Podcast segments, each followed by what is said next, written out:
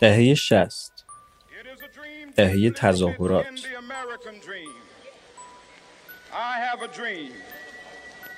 that one day this nation will rise up and live out the true meaning of its creed.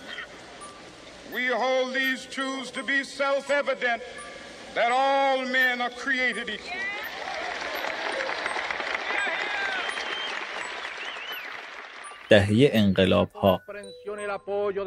pueblos del mundo y especialmente del campo socialista encabezado por la Unión Soviética. Esa proclama es patria o muerte.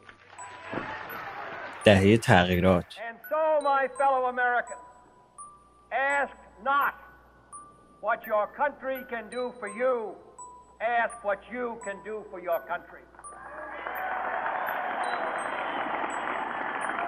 دهه راک.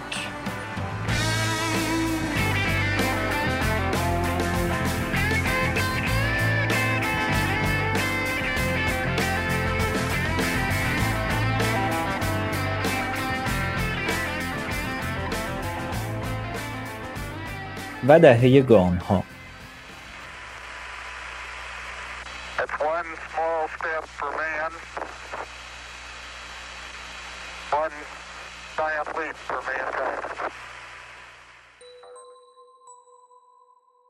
دهه 60 یعنی از یک ژانویه 1960 تا 31 دسامبر 1969 شامل اتفاقات خیلی مهمی میشه. این اتفاقات شامل جنگ ویتنام، بحرانهای کوبا، اولین جرقه های جنگ سرد، جنبش های ضد نجات پرستی و پیشرفت های مهم و عجیب تکنولوژیک میشن. با شروع این دهه 60 میلادی هانسولاین اتریشی که تحصیلات اولیه‌ش رو توی وین تموم کرده بود برای ادامه تحصیلات دانشگاهیش و برای دوره تکمیلی و دوره مستر پا به آمریکا می‌ذاره.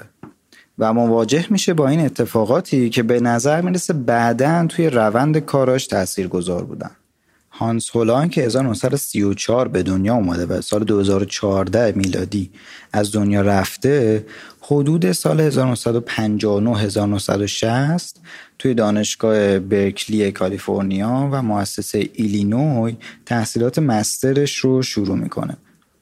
که تو این دوران با فرانک لوید رای و میس وندرو هم دیدار می‌کنه و بعد برای ادامه در واقع کار حرفه‌ای خودش برمیگرده و توی وین دفتر خودش رو تأسیس می‌کنه. آثار معماری ساخته شده هانسولاین آثار محدودی هن و بجز در واقع کارهای اولیش میشه گفت که بعدا جلوتر وقتی که دفترش بزرگ میشه دیگه اون قدرت انتقادی خودشون رو از دست میدن. ولی از جمله آثاریش که میشه گفت خیلی تاثیرگذار بودن توی معماری میشه به یه سری از آثار در واقع هنری مثل مجسمه و drawing و اینا و یه سری کلاژ اشاره کرد و همچنین یه سری از در واقع مقالات و مانیفست های معروفش. می‌تونیم همکاریش با والتر پیشلر رو نام ببریم.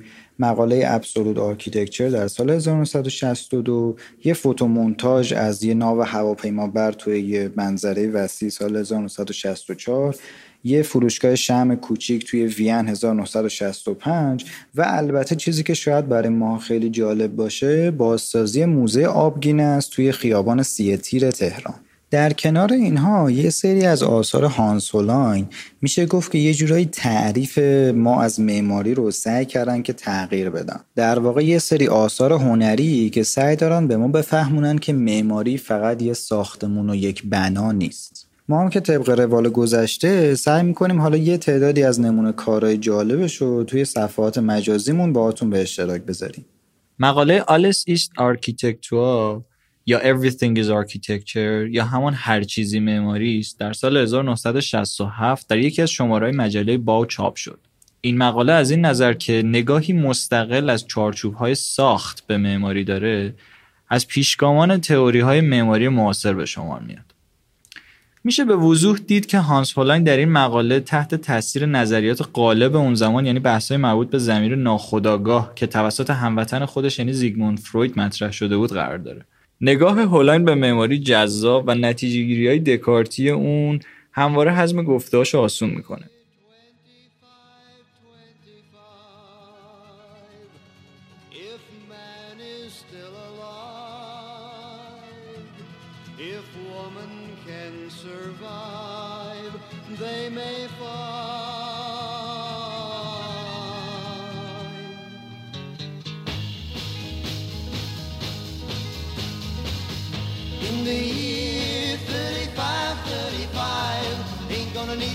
the truth, tell no lies. Everything you think, do, and say is in the pill you took today. In the year 45, 45, ain't gonna need your teeth, won't need your eyes. You won't find a thing to chew. Nobody's gonna look at you.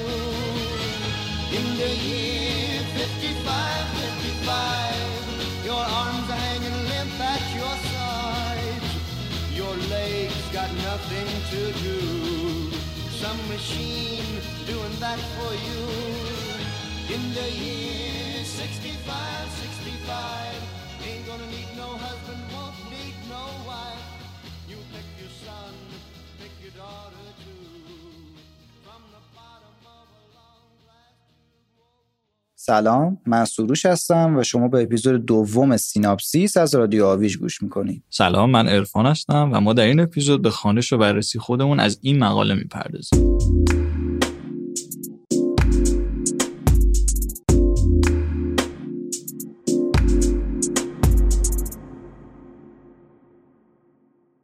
هانس هولاین مقاله هر چیزی معماریست رو اینطوری آغاز می‌کنه. تعاریف سنتی معماری امروزه اعتبار خودشون رو تا حد زیادی از دست دادن. تلاش های ما معماران به وسیله رسانه در محیط بازتاب میشه.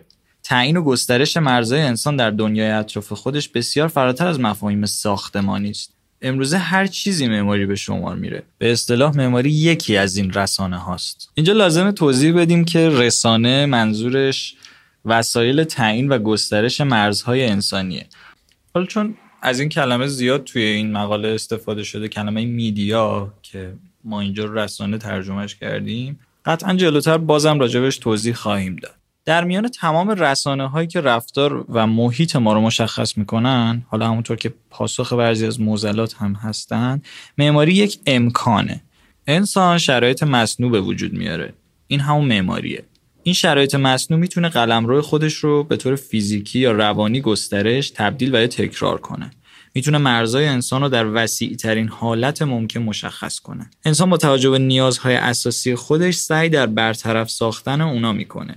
بنابراین به نوعی خود و کالبدش رو گسترش میده. اینجا واژه گسترش ترجمه کلمه اکستنشنه که مثل همون واژه میدیا و رسانه زیاد توی مقاله اشاره شده. تا اینجا هولاین می‌خواد به ما بگه که انسان یه سری نیازها داره و بدیهیه که سعی می‌کنه این نیازها رو برطرف کنه. حالا برای برطرف ساختن این نیازها به یه سری وسایل احتیاج داره. یکی از مهمترین این وسایل یا همون media یا همون رسانه architecture یا همون معماریه.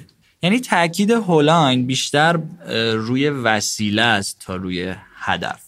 یه مثال می‌زنیم. انسان های نخستین برای پیدا کردن سرپناه که اونا رو حالا از بارون، برف و سرما در امان نگه داره می‌رفتن توی قار زندگی توی قار به اونا امکان در پناه موندن از اون عواملی که گفتم و می‌داد. یعنی یه جورای قار نیازهای اونا رو برطرف می‌کرد. حالا هولان چی میگه؟ میگه نیاز رو شما مطرح می‌کنین. نیاز در امان موندنه. خب حالا معماری صرفا شامل این نمیشه که شما بیاین یه سرپناه درست کنین و از این عامل در امان بمونین و اینجوری نیازتون رو پاسخ بگین. میگه که ما باید از فرایند ساخت فراتر بریم. مثلا چی؟ مثلا اگه شما یه کاپشن تنتون کنین یه بارونی تنتون کنین و برین بیرون اینجوری از بارون و سرما در امان میمونین. پس کاپشن خودش یک پاسخه. کاپشن هم معماریه. کاپشن هم نوعی میدیاه. در ادامه حالا این میگه که معماری ابزار برقراری ارتباط است. انسان هم فردی خودمحور و هم عضوی از یک اجتماع است. این رفتار او را مشخص می‌سازد. از زمان انسان های نخستین انسان همواره سعی کرده تا به وسیله رسانه ها خودش رو گسترش بده. به عبارتی رسانه ها رو به صورت مداوم ارتقا داده. حالا از اینجا به بعد دوباره یکم نتیجه های تک عبارتی و دکارتی هولاین بولد میشه. میگه که انسان مغز دارد. احساسات او مقرهایی برای دریافت محیط هستند. تعریف رسانه عبارت است از ایجاد یک محیط مطلوب بر اساس گسترش این حواس. هولاین اینجا خودش توی یه عبارت داره میدیا یا رسانه رو توضیح میده. می‌خواد بگه که این رسانه از یه وسیله فراتره. بیشتر ایجاد یک روشه که حالا بر پایه یه چیز دیگه است. بر پایه گسترش مرز هاست گسترش حواس هاست گسترش دریافت ما از محیطه. در ادامه توی یه جمله این نتیجه رو می‌گیره که این رسانه ها همان معماری هستند. این یه نتیجه کاملا منطقی و تک عبارتیه که خودش از تمام این تک عبارت های قبلش می‌گیره. یعنی میگه که این میدیایی که این کارو می‌کنه این میدیایی که حواس ما رو گسترش میده و مرزهای ما رو گسترش میده و یک محیط مطلوب می‌سازه حالا چه به لحاظ فیزیکی چه به لحاظ روانی این همون آرکیتکچره همون میدیاست. تاکید می‌کنه که معماری در وسیع ترین حالت ممکن یا عبارت انگلیسیش میشه architecture in the broadest sense. و باز در ادامه این مقاله با یک مثال میاد و تعاریف خودش رو فرمول بندی می‌کنه. چی میگه؟ میگه که مشخصا می‌توان تعاریف زیر را در بستر موضوع معماری فرمول بندی کرد. عبارت یک معماری مکتب است. نشان، نماد، راهنما یا بیان. عبارت دو میگه که معماری کنترل دمای بدن است. مثل یه مسکن عایق. توی عبارت دو داره با یک مثال رسانه معماری رو برای ما واضح تر می‌کنه.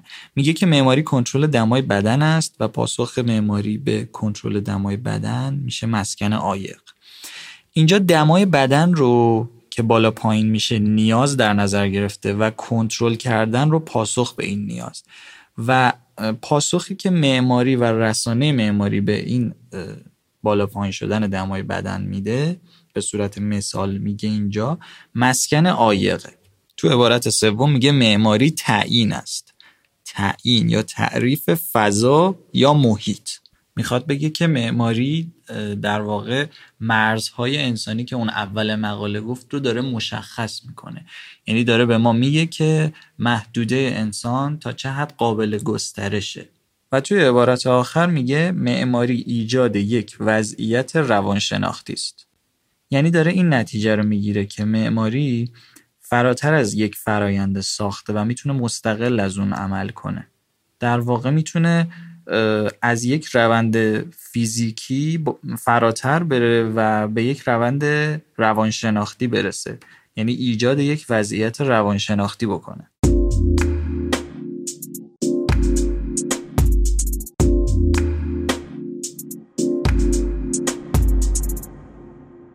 خب تا اینجای کار میشه گفت که یه جورایی هانس هولاین کلیت چیزی که می‌خواسته به مخاطبش بفهمونه رو بهش اشاره کرده. حالا از اینجا به بعد یه جورایی داره سعی می‌کنه که تفهیم کنه ماجرا رو حرفش رو بیشتر به کرسی بشونه. در واقع توی کل مقاله می‌خواد به ما بگه که معماری سنتی ساخت فیزیکی بوده و معماری امروزه نیاز داره که به ورای ساخت فیزیکی برسه. در ادامه به این اشاره می‌کنه که برای سالیان سال تغییرات مصنوعی و این تعریف و مشخص کردن اون دنیای انسان در کنار محافظت ازش در برابر آب و هوا و اینها به وسیله ساختن به سرانجام می‌رسیده. ساختن اون مانیفست و تجلی اصلی و ضروری تعریف وجود انسان بوده. ولی حالا میگه که پیشرفت های علم و فناوری در کنار تغییرات اجتماعی و نیازها و خواسته ها ما رو مواجه کرده با واقعیت های کاملا متفاوتی. اون مدیاهای قبلی تولید معماری و رسانه های جدید همین تعریف محیط یا همون معماری ایمرج میشن پدیدار میشن. یه جورایی دوباره از درون خودشون باز تولید میشن. هانس هالین معتقده که در کنار پیشرفت های فنی و تکنیکی در ساخت و حتی خود متریال ها روش های غیر قابل لمس این تعیین و تعریف فضا هم پیشرفت کردند. اگرچه که هنوز خیلی از مسائل و مشکلات از طریق همون ساختن سنتی حل میشن. ولی هانسولان یه سوال مهم می‌پرسه از ما. میگه آیا هنوز واسه همه سوالات پاسخ همون معماری سنتیه همون ساختن سنتیه؟ یا اینکه رسانه جدیدی الان پیش پامونه؟ معتقده که معمارها باید در این زمینه از پیشرفت‌های استراتژی های نظامی درس بگیرن. و میگه اگه اونا مثل ما معمارا می‌خواستن مسیرشون رو ادامه بدن ما هنوز داشتیم قلعه و برج و بارو میساختیم.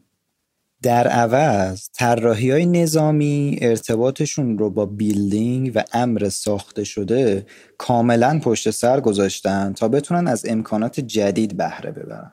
چیزی که لازمه اینجا بهش توجه کنیم اینه که بحث این نیست که مثلا قلعه نمی‌سازن و به جاش چیز دیگه ای می‌سازن. موضوع اینه که اصلا دیگه دلیلی نداره چیزی بسازن برای دفاع از خودشون برای دفاع از شهر. حرفی که می‌زنه یه جورایی مثل این میمونه که ما قبلا همه فکر می‌کردیم که دیگه نهایت پیشرفت علم حالا حمل و نقل و transportation اینه که بتونیم یه نفر رو از یه جایی به یه مکان دیگه teleport کنیم. در حالی که الان با این پیشرفت های جدید تکنولوژی ما می‌دونیم که دیگه اصلا مسئله این نیست. امروزه ما دیگه نیازی نداریم یک فردی رو ببریم مستقیم یه جای دیگه بذاریمش. بلکه کافیه یه عینک VR بهش بدیم و اون محیطی که می‌خوایم اونجا باشه رو بیاریم جلوی چشمش. در واقع حالا هانسولاین داره می‌رسه به همین جدا کردن معماری از امر ساختن جدا کردن معماری از ساختمان. میگه الان دیگه هیچکس خندق نمی‌کنه قلعه نمی‌سازه منجنیق نداره و روی کتیب اونی ها جایگاه ستارگان رو نمی‌کشه. ابزار مدیای جدید مثل تلفن، رادیو، تلویزیون خیلی خیلی مهمترن. امروزه یک مدرسه یا موزه کاملا می‌تونه با یه دستگاه تلویزیون جایگزین بشه. میگه که معمارها باید از فکر کردن فقط در جهت و مسیر ساختن دست بکشن.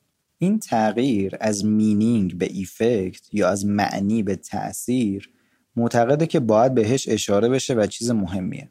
مسئله اینه که meaning یا معنی خودش از چیز دیگه میاد و به چیزی اشاره داره ارجاع داره. در حالی که تأثیر یک امر زاینده است. هانسولاین معتقده که یک ساختمان می‌تونه کاملا به اینفورمیشن تبدیل بشه به اطلاعات. و پیامش هم می‌تونه فقط از طریق رسانه اطلاعات یا همون تلویزیون و اخبار کاملا منتقل بشه. اینجا میاد یه مثال می‌زنه از آکروپولیس یونان یا اهرام سلاسه مصر. میگه علا رقم این که احتمالا اکثریت مردم دنیا تا حالا اینا رو هیچ وقت خودشون از نزدیک ندیدن ولی با وجود اخبار و تلویزیون و اینترنت و رادیو کاملا از وجودشون اطلاع دارن و می‌دونن که چه تأثیری روی دنیا داشتن و خواهند داشت.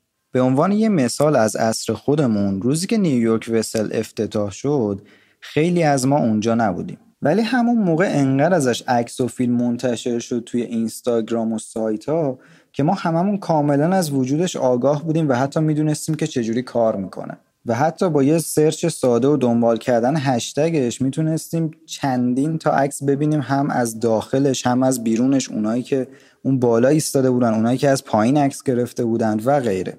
مثال های اولیه این extension و گسترش معماری از طریق رسانه ارتباطات همون باجه تلفنه. یک ساختمان با ابعاد کوچیک ولی اون جهان اطرافش رو میبنده و مستقیما نیازهای کاربرش رو پاسخ میده. یه مثال دیگه از این نوع از محیط مصنوع که حتی بیشتر به بدن مرتبطه و فرم متمرکز تری داره کلاه خلبانی هواپیمای جنگنده است که مناطق بزرگ و وسیعی رو در محدوده درک احساسات انسان میاره. یعنی خب در عین اینکه اون خلبان داره محیط اطرافش رو می‌بینه می‌تونه جهت ها رو ببینه فشار خون و اکسیژن خون خودش رو ببینه می‌تونه باهاش ارتباط برقرار کنه و غیره و غیره. دوباره یه مثال دیگه که هانسالین می‌زنه لباس فضانوردیه که معتقد این یه مسکنیه خیلی بهتر و ایدئالتر از هر ساختمانی برای انسان.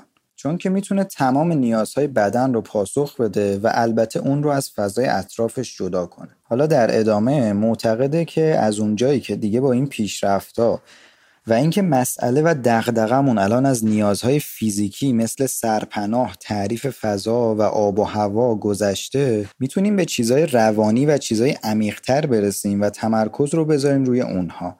میگه که دیگه انسان حالا واقعا می‌تونه مرکز و اون نقطه شروع طراحی و تعریف محیط باشه چون دیگه محدودیتش کمتره. در ادامه میگه که این گسترش مدیای معماری ورای ساخت خالص و فنی با experimentation و آزمایش شروع میشه. یه مثال جالبی که می‌زنه در واقع اختراع راه آهنه. حمل و نقل به وسیله قطار باعث شد که اون محیط مصنوعی که ساخته شد حالا قابل جابجایی باشه و برای اولین بار ما تونستیم از material ها و دانش جاهای دیگه استفاده کنیم. دیگه محدودیت جغرافیایی خیلی کمتر میشه ولی در انتها اشاره می‌کنه که اینا هنوز material هستن و هنوز ساخت ماده هنوز مادی هستن. میگه متاسفانه اونقدر تحقیقات زیادی راجع به اینکه داروها و قرصها و مواد شیمیایی چقدر به صورت هدفمند می‌تونن عمل کرد و دمای بدن رو کنترل کنن نشده در واقع داره به درست کردن یک محیط برای انسان به صورت مصنوعی توسط مواد شیمیایی اشاره می‌کنه توسط یک قرص. در واقع اینجا در ادامه اون مثالمون هانسولاین داره میگه که نه تنها قار معماریه و کاپشن معماریه بلکه یک قرص هم می‌تونه معماری باشه اگه بتونه که دمای بدن رو به صورت هدفمند کنترل کنه. حالا اینجا هانسولان یه جمله مهم میگه. میگه که معمارا نباید به معماری فقط در بستر ماده فکر کنن. میگه امروزه اتاقها می‌تونن کیفیات لمسی، بسری و سمعی رو خیلی آگاهانه تر داشته باشن و حاوی اطلاعات باشن و بتونن نیازهای احساسی و روانی رو هم علاوه بر اون نیازهای فیزیکی مستقیما پاسخگو باشن. در انتها معتقده که معماری واقعی دوره و عصر ما در پروسه باز تعریف خودش به عنوان یک رسانه است همونطور که قلمروی ابزارش رو گسترده تر می‌کنه. محدوده های زیادی خارج از معماری وجود دارن که درون اون دخالت می‌کنن. همونطور که معمار و معماری روی حوزه های مختلفی اشراف داره. همه اونا معمارن و هر چیزی معماریه.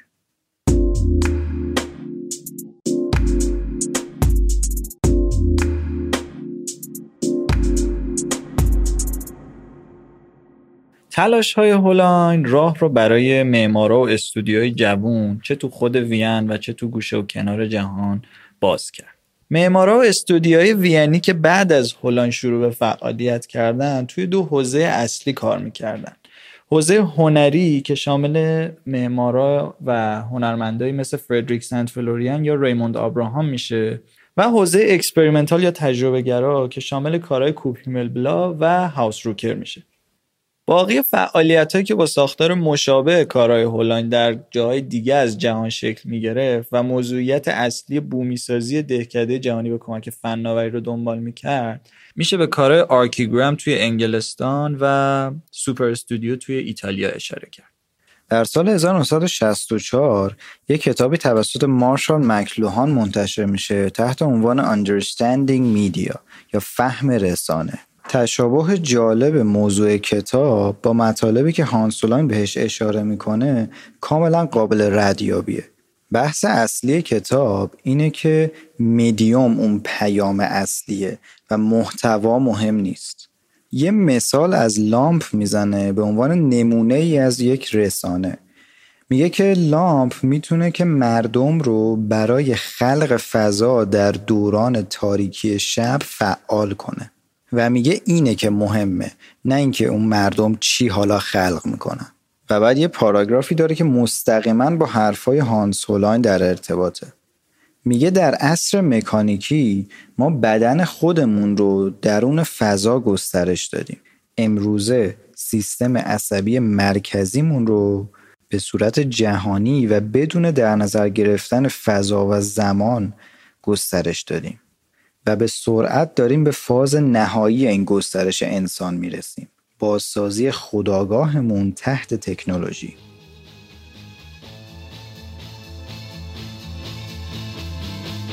In the year 7510, if God's a coming, he ought to make it by then. Maybe he'll look around himself and say, Guess it's time for the judgment day.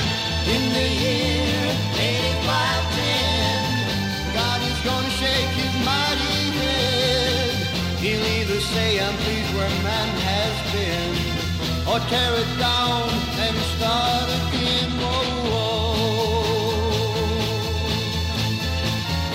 In the year 9595, I'm kinda wondering if man taken everything this old earth can give, and he ain't put back nothing. Whoa, whoa. Now it's been 10,000 years. Man has cried a billion tears for what he never knew. Now man's reign is through, but through eternal night, the twinkling of starlight, so very far away, maybe it's only yesterday. مرسی که با ما تا پایان این اپیزود از سیناپسیس همراه بودیم امیدواریم که تونسته باشیم یه خانش درست از مقاله هر چیز معماریست رو ارائه داده باشیم مثل همیشه منتظر نظرها، انتقادا و پیشنهاداتتون هستیم. خوب و خوش و خورم باشید.